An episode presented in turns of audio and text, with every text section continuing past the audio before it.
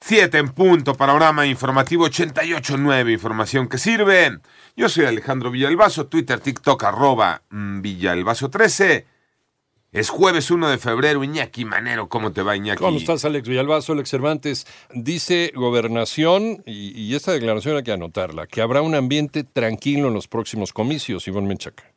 La secretaria de Gobernación, Luisa María Alcalde, garantizó que el próximo 2 de junio habrá elecciones pacíficas, ya que se está avanzando en materia de seguridad. ¿Secretaria, hay más en el país, secretaria? Sí, vamos avanzando en materia de seguridad. ¿Habrá elecciones pacíficas, secretaria? Sí.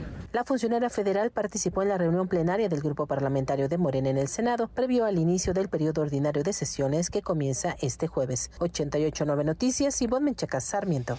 Vámonos al panorama nacional. La agencia EFE de España publicó que el Departamento de Justicia de los Estados Unidos le confirmó que hace 13 años dio por concluida una investigación de la DEA sobre presuntos eh, pagos del narco a la campaña del presidente de México en 2006, cuando era candidato.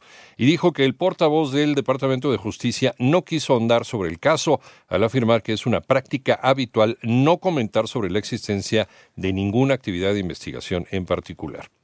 La Embajada de los Estados Unidos en México emitió una alerta de viaje dirigida a los trabajadores para que eviten viajar a Ciudad Hidalgo, Chiapas, a lo largo de la frontera con Guatemala, incluyendo sus alrededores en un radio de hasta 10 kilómetros, ante los recientes eventos de seguridad en la zona.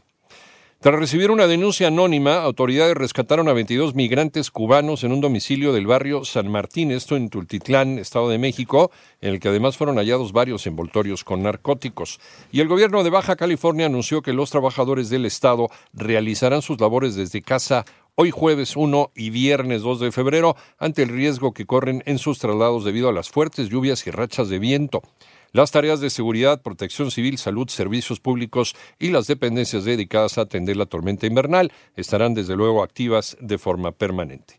Y hay buenas noticias para los afectados por el huracán Otis. Adriana Covarrubias. Integrantes del Consejo de Administración del Infonavit sesionaron en Acapulco y aprobaron aplicar una inversión de más de 331 millones de pesos para reparación de hogares que fueron afectados por el huracán Otis. La gobernadora de Guerrero, Evelyn Salgado Pineda, quien estuvo como invitada especial, agradeció al Consejo conformado por diversos sectores este apoyo que ayudará a rehabilitar las unidades habitacionales El Coloso y Alta Progreso. 330 millones de pesos que aprobaron para intervenir viviendas y espacios en zonas pues de enorme prioridad. Por los daños causados por el huracán Otis se van a rehabilitar techumbres, pinturas, puertas, ventanas de departamentos de esas dos unidades habitacionales. Panorama informativo desde Acapulco, Guerrero, Adriana Covarrubia.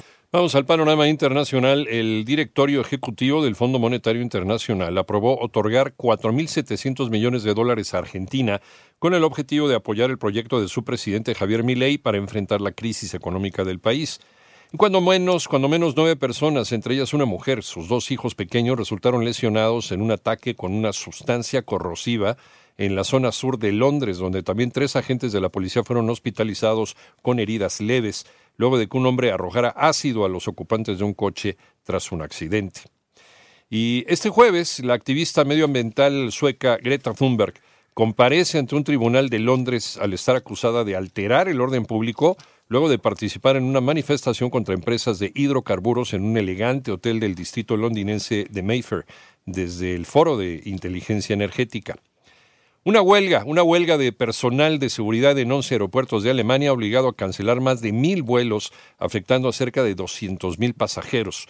El paro convocado para hoy jueves es en respuesta al estancamiento de las negociaciones salariales de trabajadores que se desempeñan en el área de control de pasajeros, personal, equipaje, mercancías, carga y en áreas de servicio.